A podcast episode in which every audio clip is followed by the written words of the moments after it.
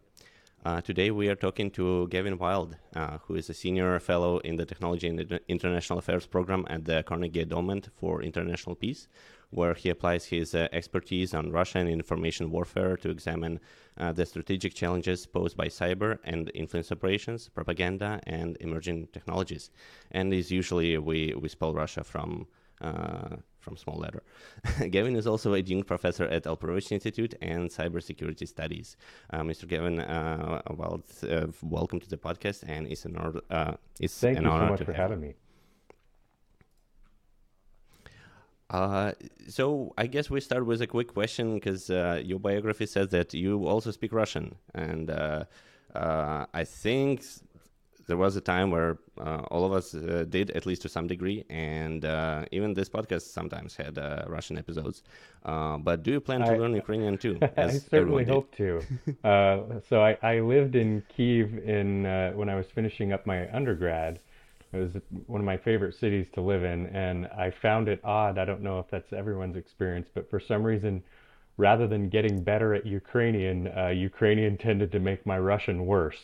So I don't know if that means anything philosophical, but I certainly hope to at some point learn Ukrainian.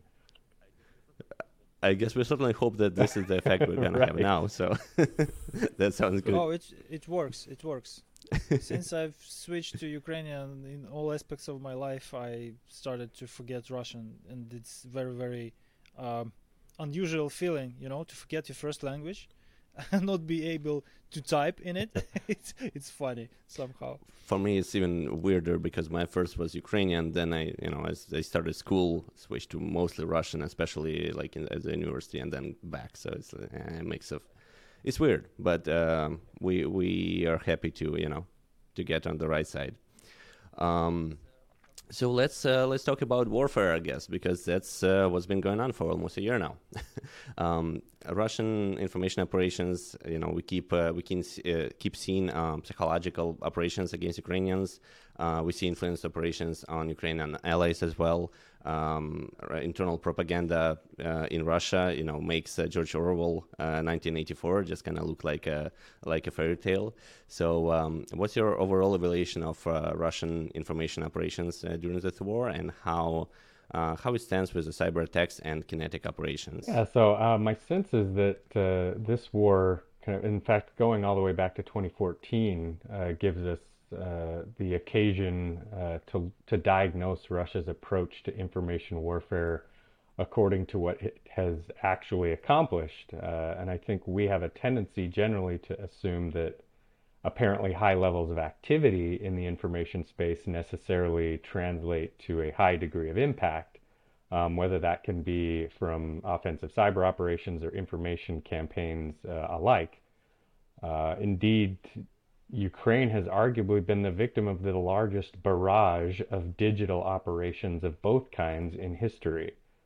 But if we take Moscow's political objective since 2014 to delegitimize the Maidan movement and the Revolution of Dignity, and to deny its central role in the MH17 shoot down, to paint Kyiv as an aggressor, and to ultimately bend Ukraine's geopolitical trajectory toward Moscow, this barrage has proven a catastrophic failure. So much, I kind of attribute it similar to Hitler's attempt to bombard London into submission in World War II. Instead of doing that, they kind of galvanized the very sentiments and responses in Ukraine that they were initially designed to degrade. So they backfired in a sense. So when we focus on, I think when we shift our focus on the degree of resiliency and response and ultimate outcomes like that, that paints a different picture than what we usually focus on. Like I said, the level of activity and the threat in the information space. We have whole industries and bureaucracies dedicated to quantitatively measuring and mapping the latter, but that often tends to distract us from the former, which doesn't lend itself as easily to the data-driven metrics or cluster maps. But that resiliency and the response is really what matters, that capacity to reconstitute both digitally and societally. And I think Ukraine has proven adept at both, certainly over the past year, but I think going back as far as 2014. I like your comparison, like to barrage, because I recently just looked up a few keywords, that typically used in Russian propaganda, especially for Bandera, one of the most radical, pro-Ukrainian but kind of radical leaders that even split Ukrainian community a while back. And if you just see the number of mentions, like in Google Trends, it's a huge spike in 2014, right before the action started, and in January 2022, which is, it seems like a very reliable kind of signal that the war is going to start. So I guess here is where I'm interested to a little bit like deviate from our plan and just ask, like, have you seen such... like right, it. Of course. But still, I wanted to ask whether you see such correlations with Russian propaganda. I think it's for me. It highlights the need to avoid the temptation to look at the information environment as if it's a linear environment where you have. As your co-host said, that it's tempting to look for causality and cause and effect and A plus B equals C, but it's much more of a chaotic environment, a complex environment where every step you take within the game has a way of changing the rules, and every effect you have creates ripple and secondary and tertiary effects that are impossible to foresee and predict. And so I think that's, again, one of the weaknesses of this idea of kind of information bombardment is it kind of assumes a non-dynamic environment. And of course, especially when you get into hearts and minds, not much less bytes and bits, both of those environments are just very dynamic and very fluid, and they're hard to control and predict. And I think that's where Moscow has probably learned the hard way, and or perhaps not learned at all, that control and prediction in the information environment is much easier said than done. Right. Indeed, we saw a lot of psyops against Ukraine, and Russia uses different vectors, different technological means for this, deepfake videos, various narratives pushed to scare people, just like the one I mentioned. Was there anything unexpected from Russia, like from your point of view, or do they play the same playbook? Do they evolve somehow?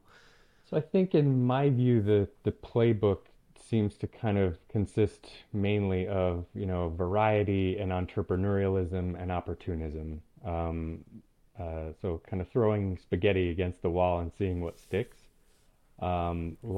Like any government, mm-hmm. I think there's certainly an imperative to be visibly seen doing something. And like any commercial outfit that's angling for a government contract, there's incentive to attract attention and notoriety, whether you've actually had any real impact or not. And like any organization, you want to show creativity by leveraging cheap and available or new technology. So what I think the war has changed about the playbook is that all of these different actors in the information space in Moscow can't service simultaneously all of the different factions that they need to, with any kind of narrative consistency about the state of the war. So Moscow's propagandists now have to juggle between, pleasing Putin and the Kremlin on one hand, provoking fear and outrage in Ukraine and the West on the other, and now kind of servicing this hardliner constituency on, Telegram under, Prigozhin and Kadyrov. And even at the higher levels, I think this has led to more incoherence, leading people like Margarita Simonian and Solovyov and those types to contradict themselves on a nightly or weekly basis. And even somebody like Peskov from week to week, as we saw, around certainly this time last year, can't really keep up with the kind of shifting imperatives of wartime. And meanwhile, Putin's relative silence really keeps everyone guessing at what their talking points ought to actually be. And so I think this, the kind of entrepreneurial and opportunistic approach that they have taken was hard enough during, periods of relative peace, but during wartime, it really becomes untenable and makes maintaining a consistent narrative just almost impossible. Do you see some means that Ukrainians could protect themselves from Russian influence? And I'm especially interested in more of on an organizational level, right? Because obviously we can just say like, don't read Russian, news and stuff. But also they over time learn and try to use Google Translate to write in Ukrainian sometimes, and just generally it doesn't work in masses, right? People just do what they do. So what Ukrainian government or Ukrainian project organizations could do to protect from this influence? I think one of the things the Zelensky administration has done masterfully is strategic communications, which means being strategic not only in what you're saying, but actually when to say anything at all. And noting the kind of imperative or the imprimatur, the mantle of whether it's his role as president or even, a CEO's role, et cetera, like knowing that when you say something, it has to count. And so rather than reacting to this or that individual narrative or provocation in the information space, I think that the Zelensky administration has kind of projected this calm, this unity, this steadiness, and particularly in wartime, that seems to have a major, almost inoculative effect as people are looking for clarity and facts in very chaotic moments. Ukraine has arguably been a global proving ground for cooperation and coordination among a vast number of commercial and governmental and civil society groups trying to kind of coalesce around ensuring Ukrainians maintain access to factual and verifiable and credible information about what's going on. So I think the coordinating role in that strategic communications function has been crucial.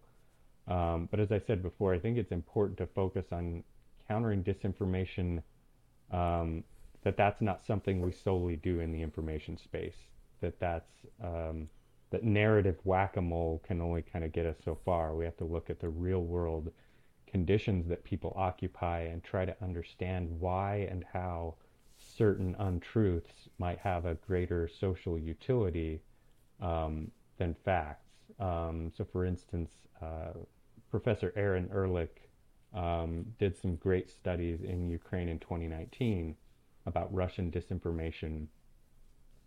And he kind of found that the narratives about economy were more likely to be believed than other disinformation narratives about politics or history or military, specifically because Ukrainians have in general been accustomed to hearing true stories about economic mismanagement or corruption over the years.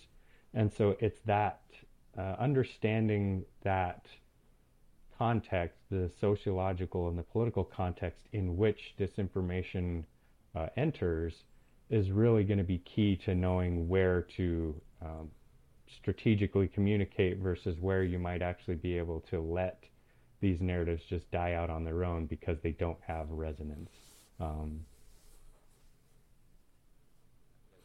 Right. I guess Zelensky's communication certainly improved since February 25, because before that, essentially the message was that there is going to be no war, and that didn't turn out to be true.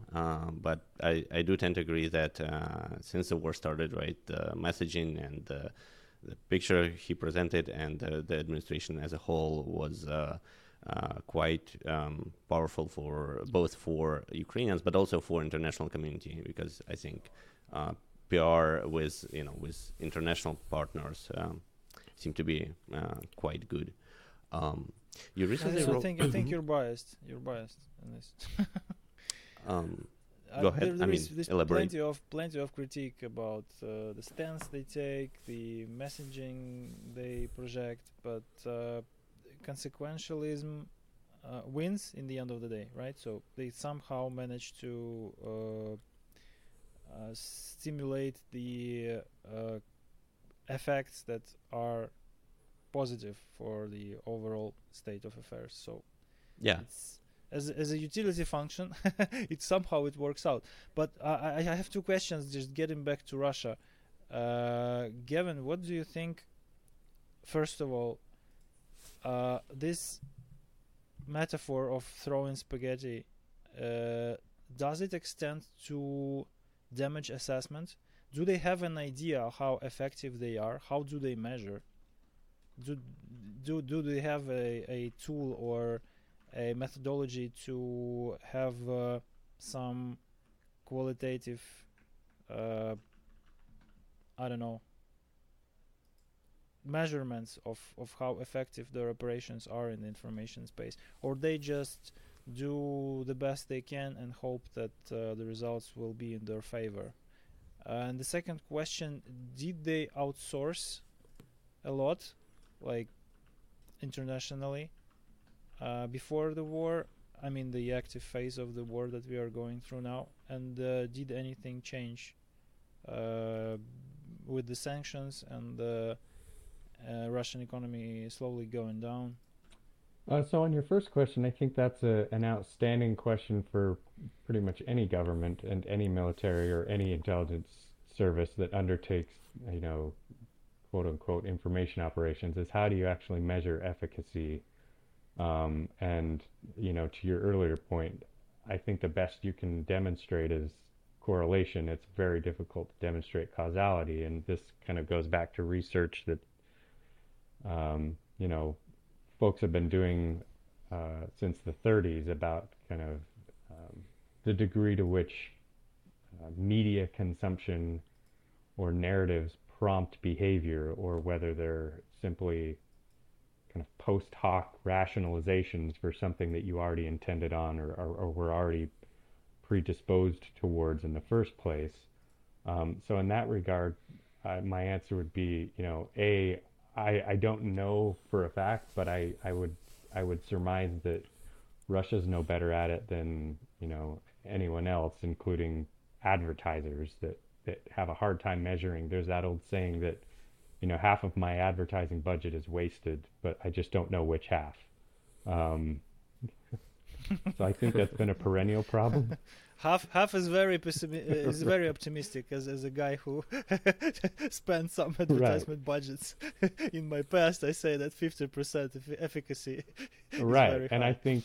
I think that extends to your second question even, and this is very theoretical on my part, but I think that extends even on the international level of the degree to which states or societies are acting in their own kind of self-interest, or what they deem to be their self-interest, that aligns with, you know, Moscow's objectives, and for which the propaganda just provides the kind of veneer of causality.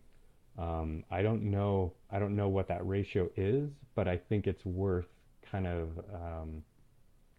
examining the socio-political or the geopolitical context in which Russian propaganda or information operations take place in a given country, and kind of looking at the demand side versus focusing solely on the supply side. You know, we're always going to be able to find some RT or Sputnik story that runs in a given market, or some kind of bot or troll campaign in a given country.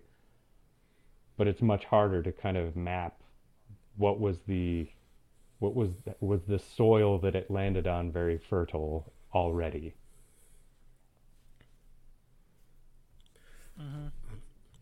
I also want to come back like to this contradiction, right, in Russian propaganda that you mentioned. So I think this is also kind of, if you look at it, it really looks silly.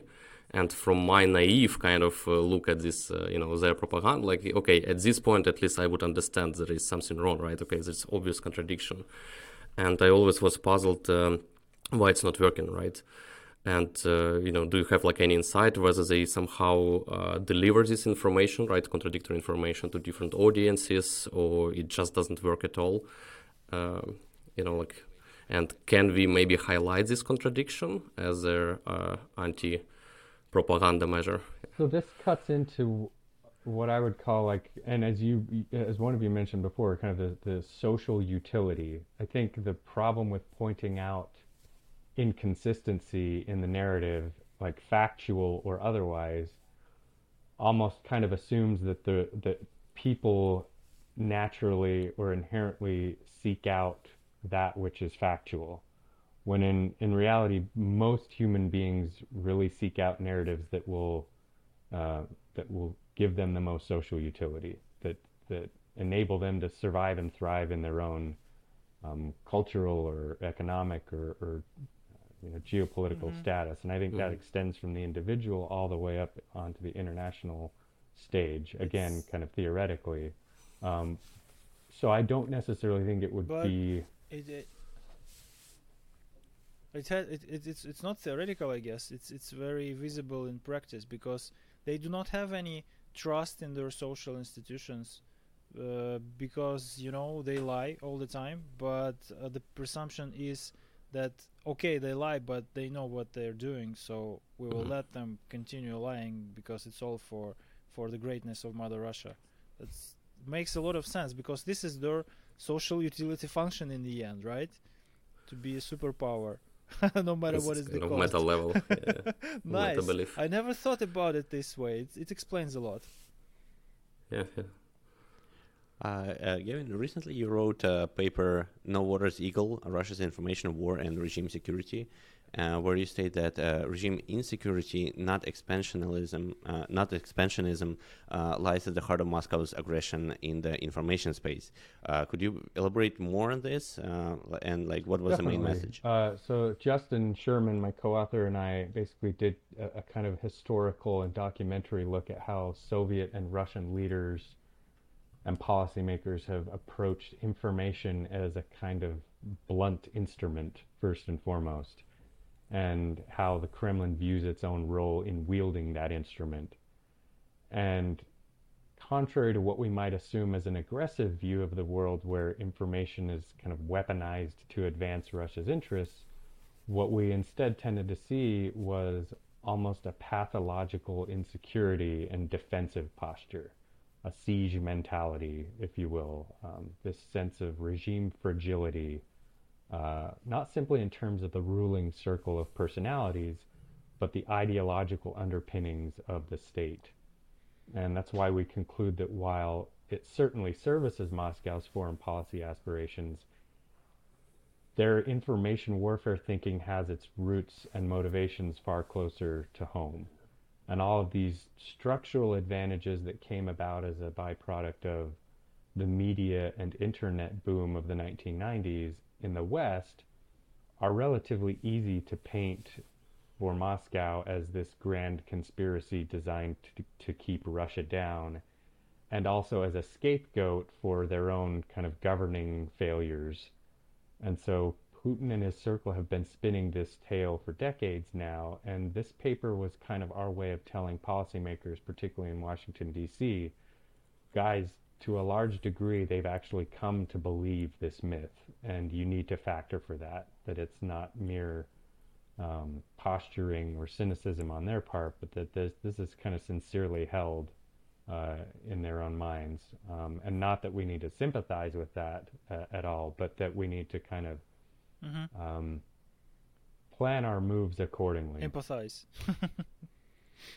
That brings exactly to the question of what signals U.S. and West do you think should send to Russia in the information space? Because Russia is threatening nuclear weapons and doing all kinds of crazy things, and the West kind of just says it's unacceptable and then look at them like crazy guys, but essentially they don't do much, right? And so Russia is very aggressive, and West is, trying to speak as if they would with a rational person, but Russia is not very rational or reasonable. So how should the West kind of, deal with this patient?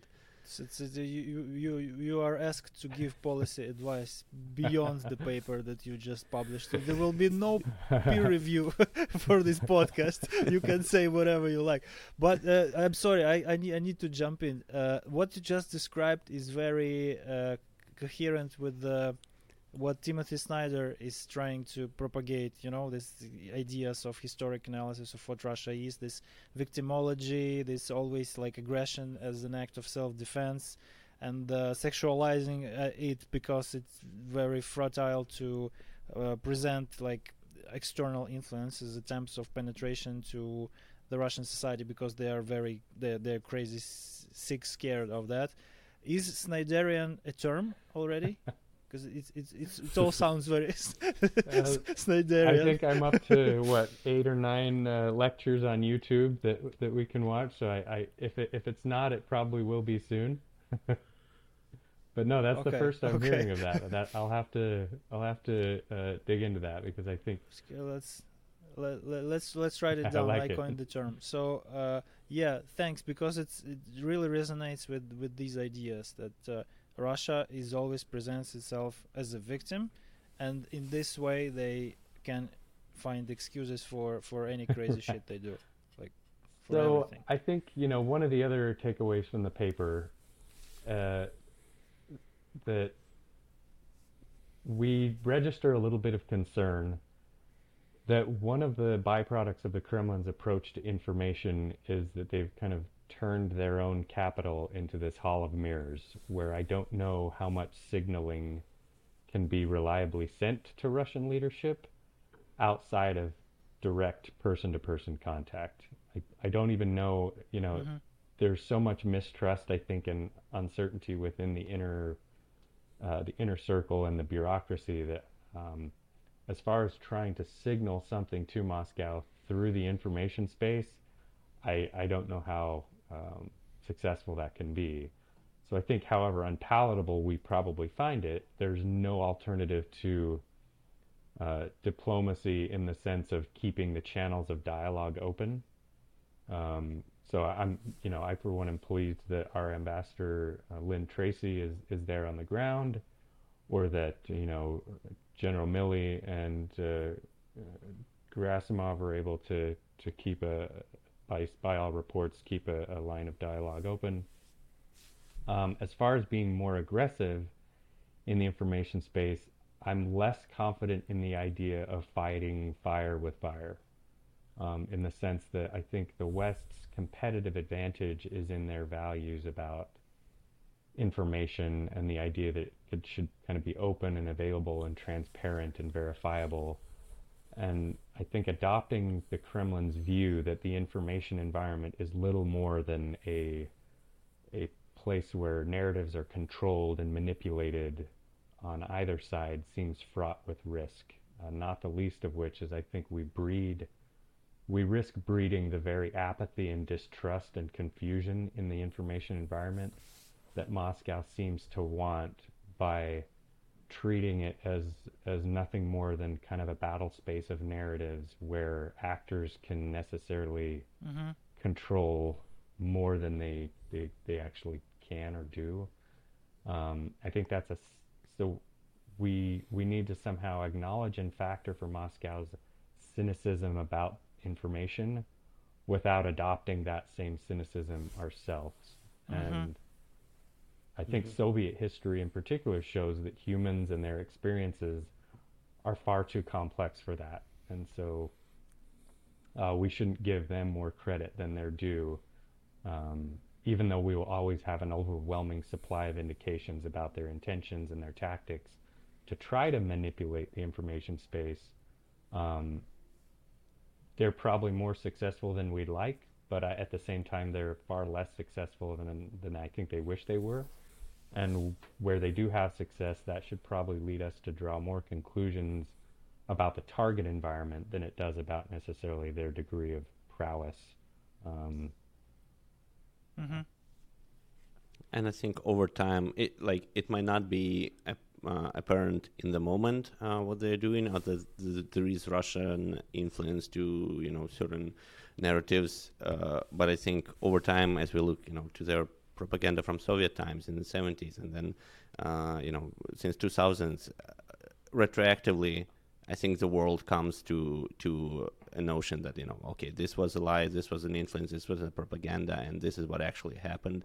And then there are podcasts about it, there are programs about it, and so the world over time learns the truth. It's less morally satisfying, and it takes longer. But I think personal experience sooner or later overcomes even the highest degrees of propaganda, because at some point that cognitive dissonance isn't sustainable for a society or an individual. Somehow it seems sustainable in Russia and for Russian army. But to sum it up, your advice is not to start to play the game by the rules, not to try to outsmart Russia in their own game, but just continue to do more of the same, project truthful, checkable, factual information, and spread it as intensively as possible, right? Just not to undermine your own credibility, because once you start playing Russia's game, you cannot out Russia, right? There you go. It's out Russia. One more term, like coined by me. It is soon to be award-winning episode. Yeah. So in another article, you write about Russians with using the term ekmeology, right? They use the term ekmeology. And I guess they try to insulate their army against realistic information for as much as they can. Do you think it's still possible to break through that internal propaganda and bring some shift in the society, right? Absolutely. So acmeology is this discipline that arose after the Soviet collapse that basically says that there is a science to professional mastery through a mixture of psychology and education. And one of the leaders of the GRU's psychological and social media operations is named Andrei Starunsky, and he appears to have studied this movement and applied it to kind of reduce human beings again down to this mechanism that can kind of be programmed. And his dissertation concluded that Russian troops in combat would be maximally susceptible to enemy narratives. And of course, he dedicates no focus to what responsibility the Russian military and political leadership might have over troop morale. It again is all external facing.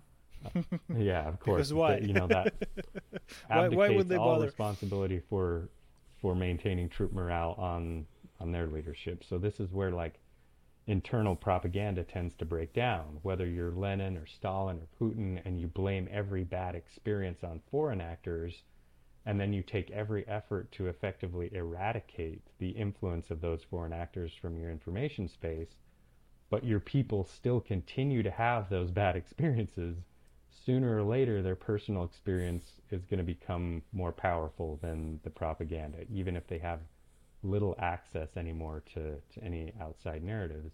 So I am optimistic that it's possible to break their propaganda, but the most effective break, I think, will come from those citizens, those troops, and even Russian elites themselves kind of grappling with the growing and massive gap between their personal experience and what they're being told. And that dynamic, as I said, I think history shows that it plays out, as you said, Ruslan, and I have to hope that it'll play out again. I don't know the degree that we as outsiders, the U.S., the West, can play a decisive role in that process, but I certainly think we can play a supporting one. There was, in the era of Samizdat and all these Soviet dissidents movement, there was this saying, есть обычай на Руси ночью слушать BBC. right? Supportive function cannot be underestimated. Right. Yeah, just spreading like propaganda in its essential meaning, truthful information, but intensively. Well, and this is where it kind of breaks into that lexicon of, you know, whether you're talking information operations or propaganda or strategic communication, like they all become very fuzzy very quickly, but they essentially break down to who's communicating most effectively and how. And I think the how is where we, you know, in the West, in the U.S., can actually have a differentiator that poses an alternative that gives some, that gives Russian citizens or Russian troops even kind of something to compare their experience to. May I throw in a provocation of a sort? So there was a time a few years ago when our government, in their eternal wisdom, has decided to ban Russian social networks and information outlets and a bunch of other media sources. And you mentioned this possible strategy of shaping the environment. Can it be shaped technically? Is it a good idea? If, in hindsight, it looks like it is, you know, because if you are biased to status quo and you think that Russia will not ever invade full scale, then maybe you could argue that banning sources of information is threatening citizens' rights to access information and blah, blah, blah. I was very fond of this idea, of this counter-argument to their decision.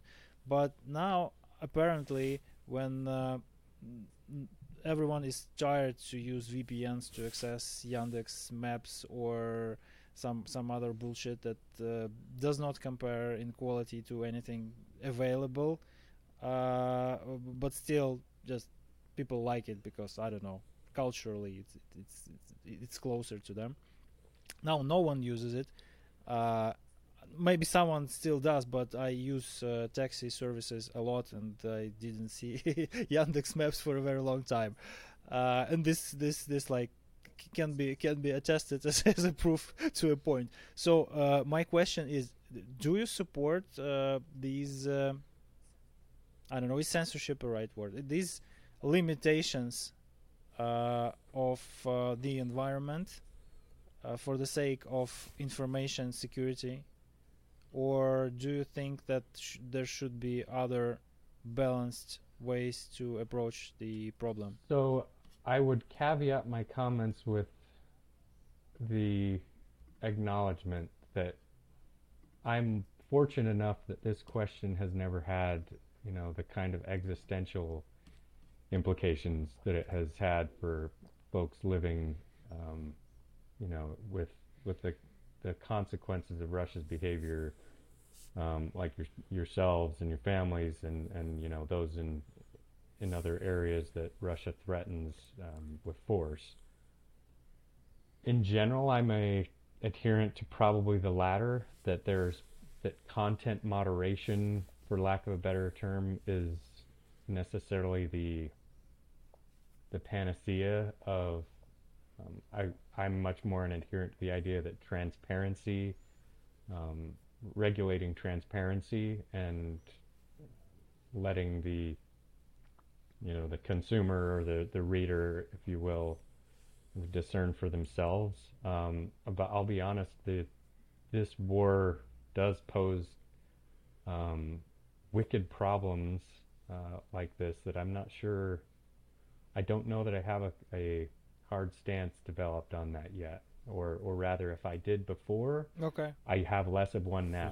Fair enough. Because again, as war has a way of kind of reshaping imperatives, so I think it's a different story. For instance, I think it's a different context for, you know, Ukraine, for instance, deciding that, you know, we're not going to allow RT to broadcast here than it would be necessarily for, you know, New Zealand or something. Like the contexts are different.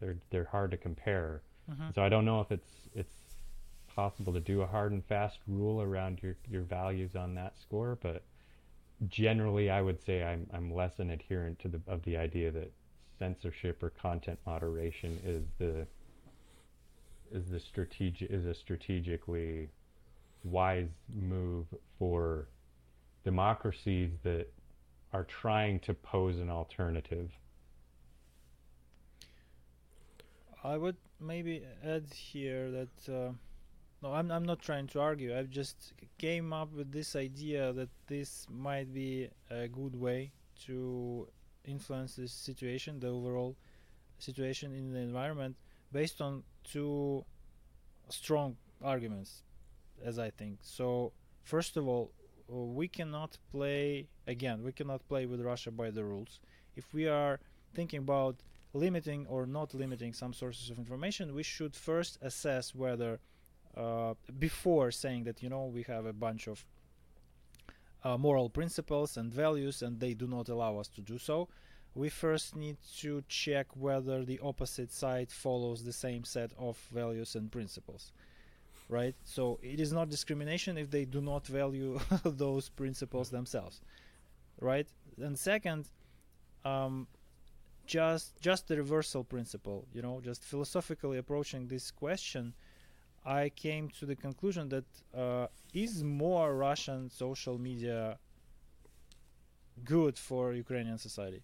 It's not. And maybe less Russian social media is better. And I now try to imagine the difficulty of strategic communication and keeping nation together in times of war with unlimited access to Vkontakte or Odnoklassniki or whatever. And I'm generally scared of this possibility, and I'm very thankful that it's not the case.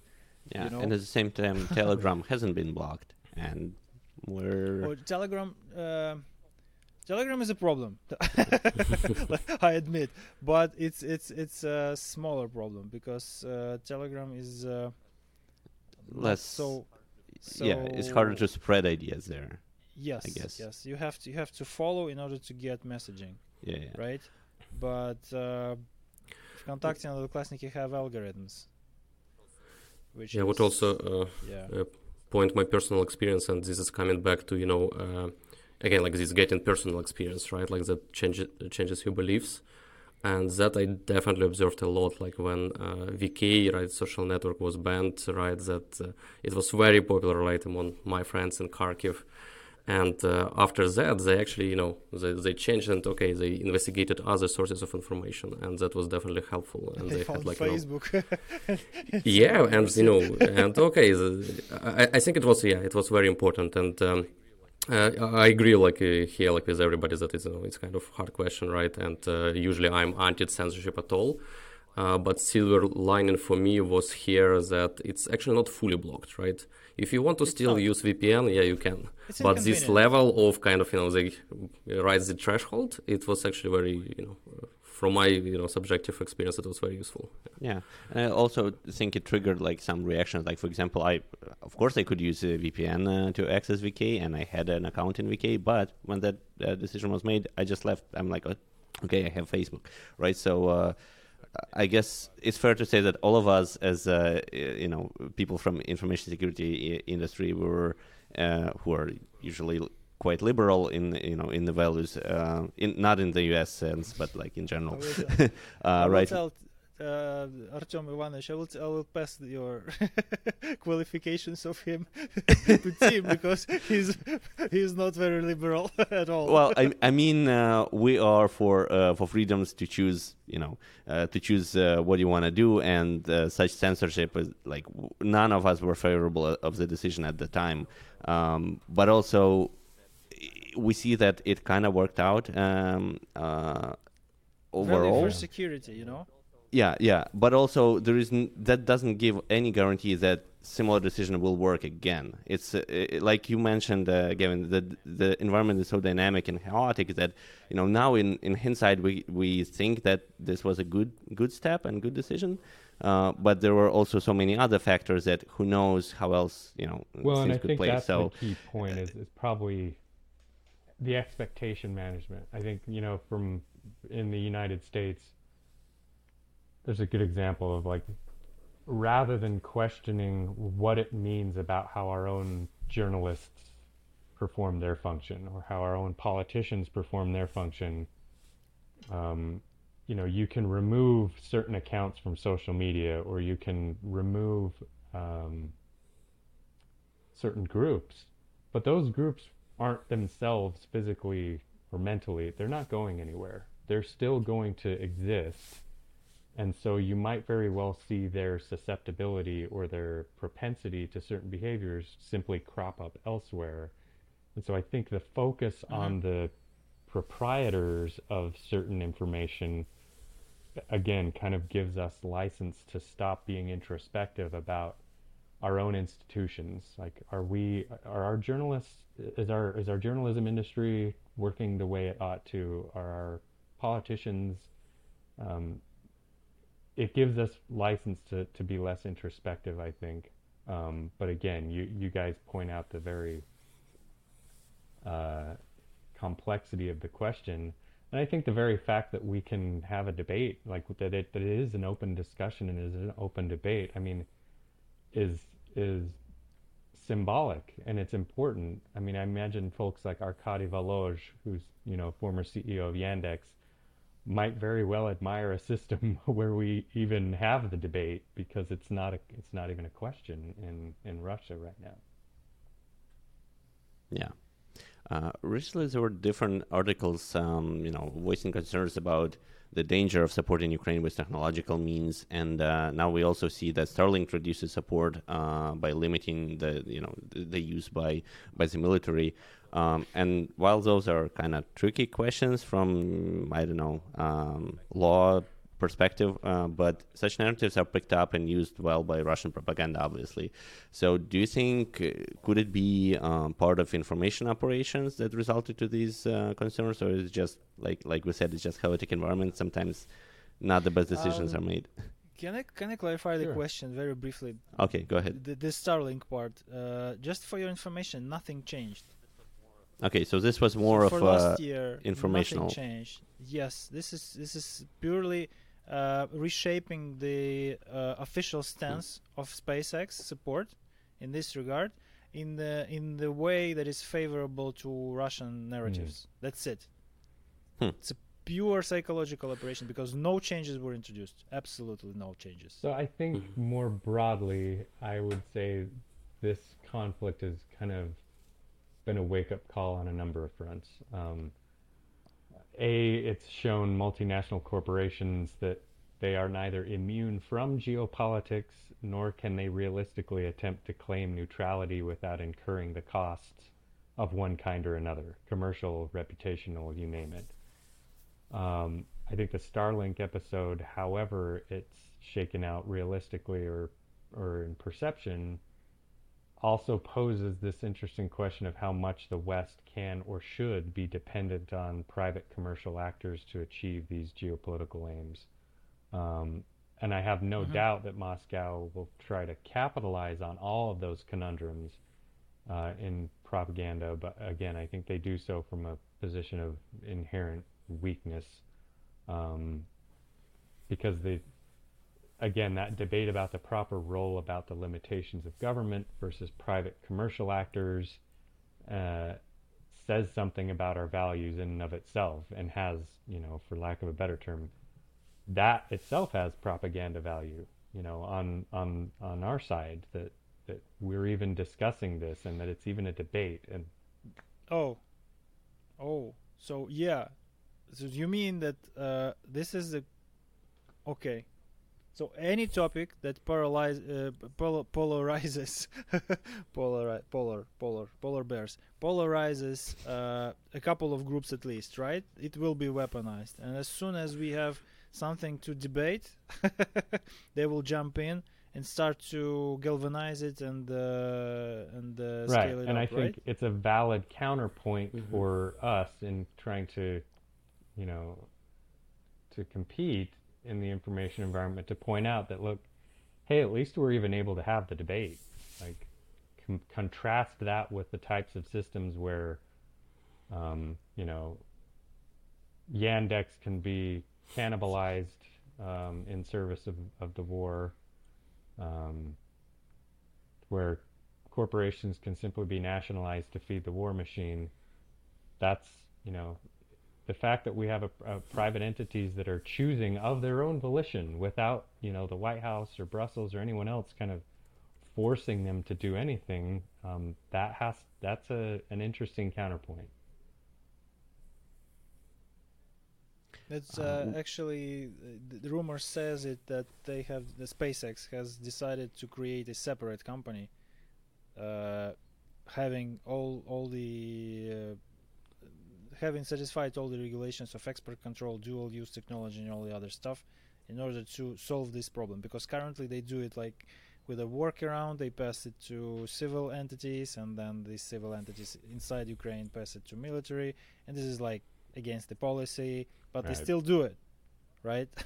But they cannot confirm it officially, and every time a military serviceman dials into their support, what they hear is, you know, can you please reshape your request, because we cannot satisfy it even when formulated like this. We are a civil technology firm. Yeah, it's kind of funny. They do their best, really, and it's not fair. I'm not like the fan of their approach to business, but what they do to Ukraine is, I don't know what to compare it with. Maybe with Microsoft. I mean, like from a private entity. This support is it's paramount. It's essential.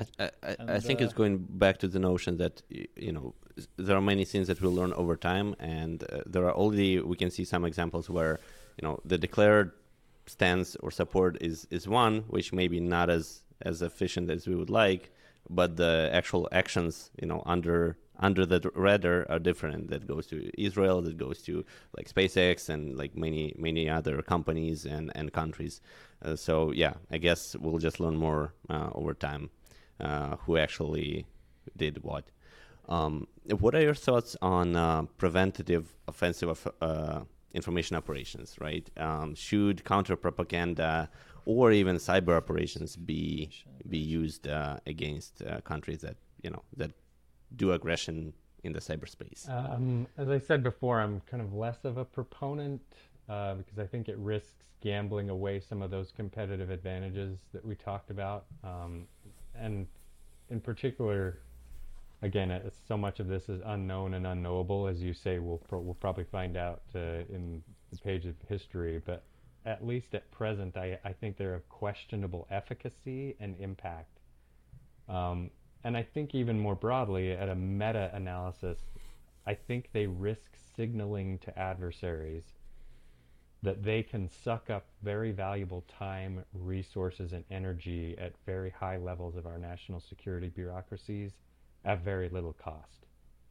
And in my estimation, So I think focus on defense and security. Yeah. And I think that we, you know, we need to move the conversation away from kind of militarized terminology like offensive, defensive, and even, you know, operations, because that, again, supposes the information environment's kind of subject to the same dynamics as we see in the physical world, when it's more complex than that. And I think instead focusing on effective communications and a compelling narrative grounded in fact and combined with other elements of statecraft like diplomacy.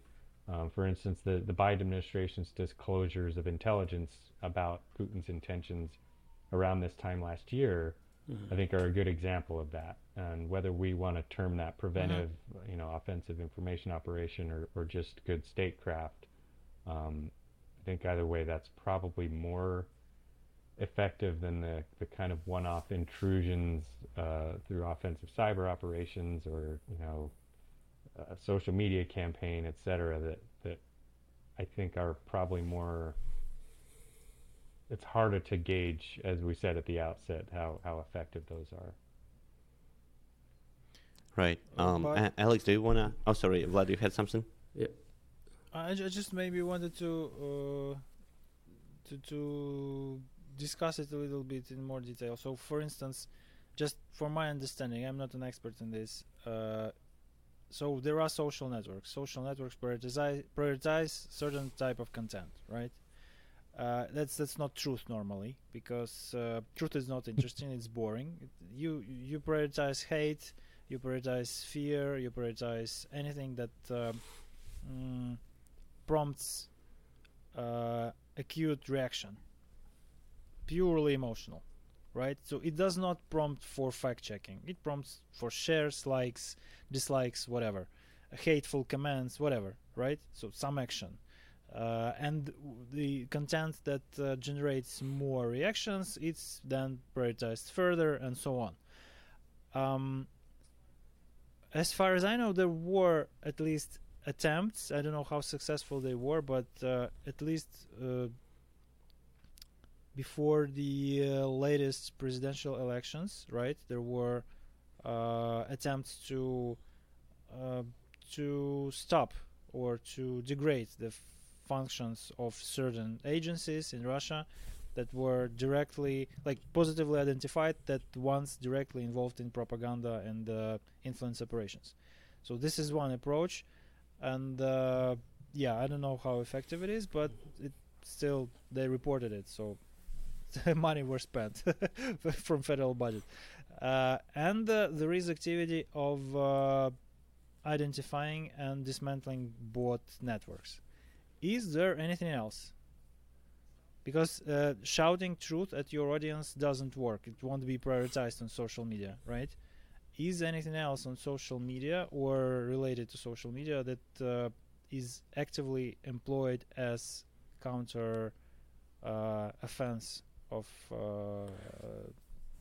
this type of operations? Sorry for using this terminology still, but... No, I mean, I think... That's a tough question, but I think at the core, a lot of our focus on social media rests on the assumption that that's where most people live and shape their opinions, and I think empirically that's which is not true. Empirically that's tougher to pin down, and B, that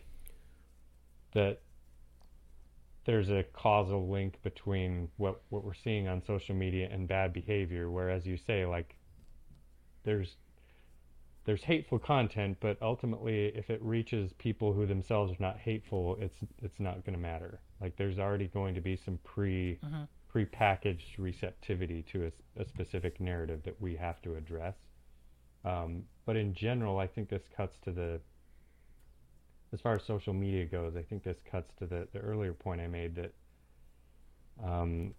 if we assume that the reports are true, or that, you know, what President Trump said about, you know, the United States disrupting a troll farm, again, that signals something very significant for Yevgeny Prigozhin, right? I hope it does. that a room of students posting content on social media that has undefinable impact can occupy the resources and the attention of one of the premier intelligence communities on Earth, one of the premier military forces on Earth. That's a pretty powerful signal for good or ill. And I'm not sure that the signal that we sent necessarily is one that we wanted to, because that tells adversaries something about how much of our attention they can capture, and over a capability that we're not really sure has all that much impact in the first place. So it's more morally satisfying, okay, but it's not necessarily strategically. It's maybe economically suboptimal. Yeah, that's true. Yeah, thanks. Is it a different situation, like when we talk about these troll farms which operate inside Russia, and, you know, like some network of spies and whatever organizations that push Russian narrative right in other countries, right, in Europe and US. Because there you have legislation, and if you show the connection and the bad intents, I guess you can kind of follow actual legislation, right, and just show it that they were punished, right, or expelled or whatever, right, for a reason. Yeah, I think that's kind of the other, and you mentioned the trick bot or the Hive takedowns. I think that's a counter, the other side of that argument that I actually do support is that when we can prove that a cost is being, that the effects are being had. There's millions of dollars flowing out of the United States that have been pilfered, or that hospitals are being ransomwared. Assuming it's the correct agency or department, Department of Justice, or that's taking the action. I think there's certainly room for creative ways to disrupt those operations.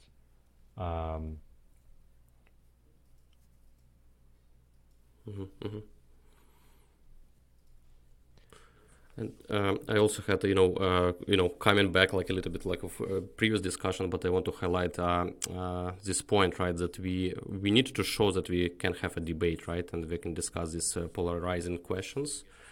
And I guess this is like to the point that Vlad mentioned, right, this problem with social networks, which actually try to opposite, right, try to show that we actually argue on these polarized questions like in a bad way, right, that, okay, there is really different groups of people and so on and so forth.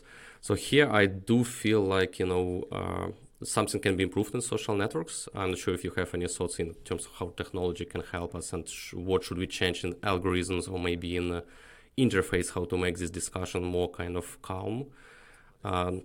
But so I still see like, in Twitter, yeah, it's not a platform for that. Yeah. You mean, is there a way to continue the debate without actually polarizing positions? Yeah, kind of, make them calm, critiques? Make them...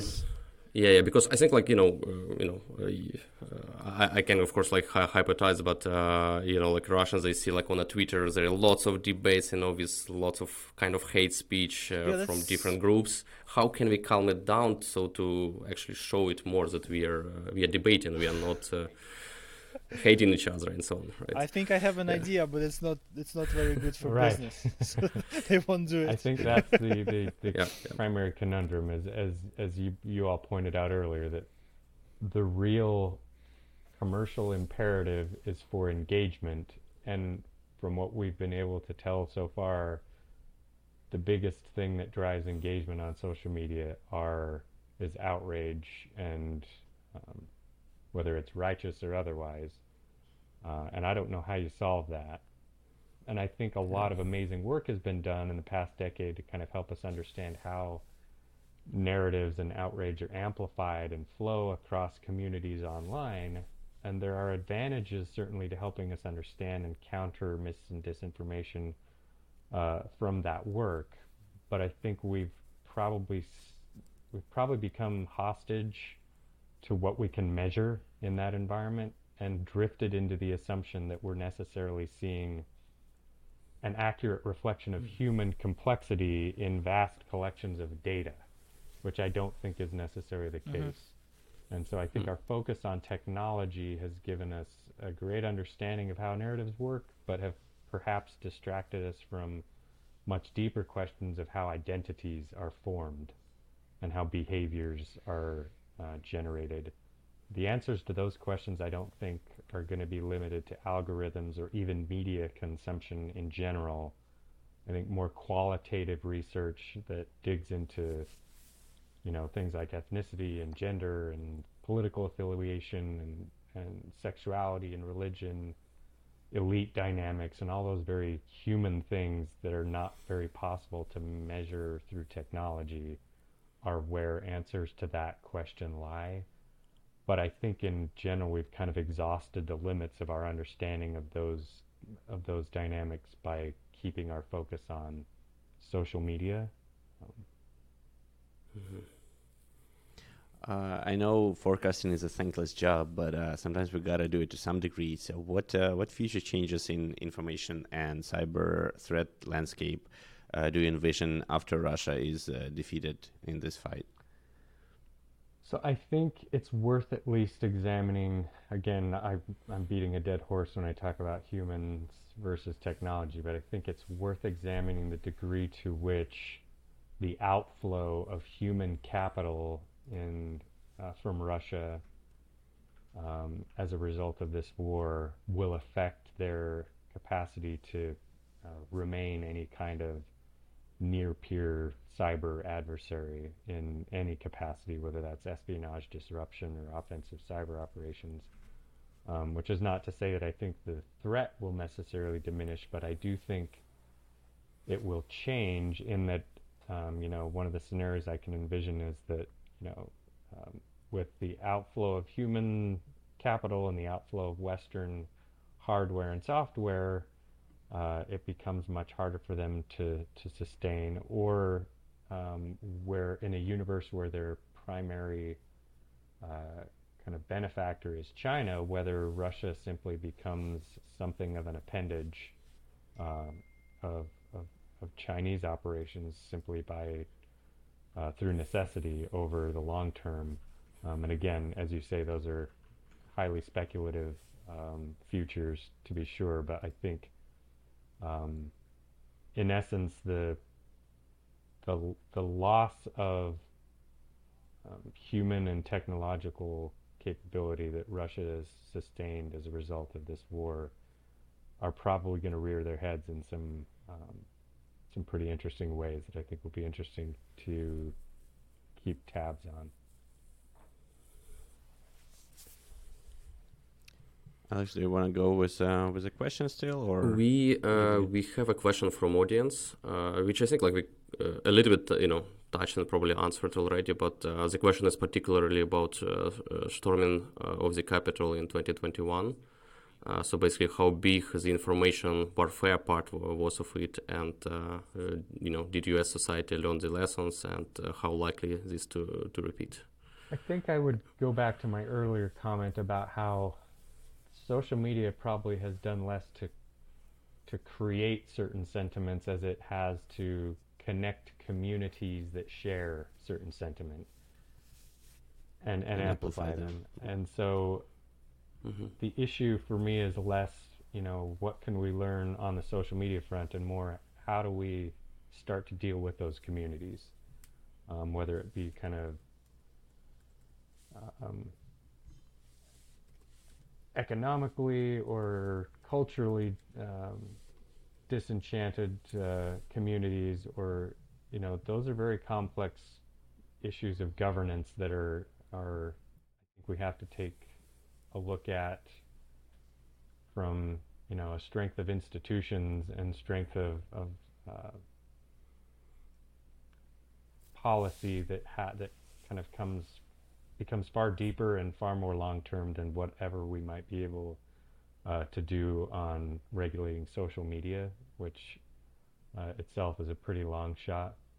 I think we've certainly learned, at least in my experience as a former national security official, that the United States has a kind of reflexive approach to national security threats, as seeing them as emanating exclusively from abroad. And I think there's a lot of necessary conversations happening now that national security has a lot to do with your domestic, not only politics, but your domestic policy environment. And that extends to socioeconomic welfare, that extends to kind of identity formation and all of those things that we talked about earlier. So that's kind of the biggest lesson I think, and I hope we're learning, is that for national security practitioners, it's not enough to just look abroad. There's a lot of introspection that has to happen that we're going to need to do pretty quickly. Yeah, I think that's a very good point. Like with cyber threats, we learned that there is no point in trying to 100% prevent them. What's more important is to learn how you deal with them. And same here, if there was some omission in what policymakers or what government analyzes and sees, and maybe they should look more on the domestic side. We just need to learn to deal with it versus trying to predict all possible future events. So we're already ran a little bit over, so just want to be mindful of your time. So sorry about that. But typically the last questions that we ask is what would be your advice or just words to Ukrainian audience in general? In general, my hat is off to you, and my thoughts are with you.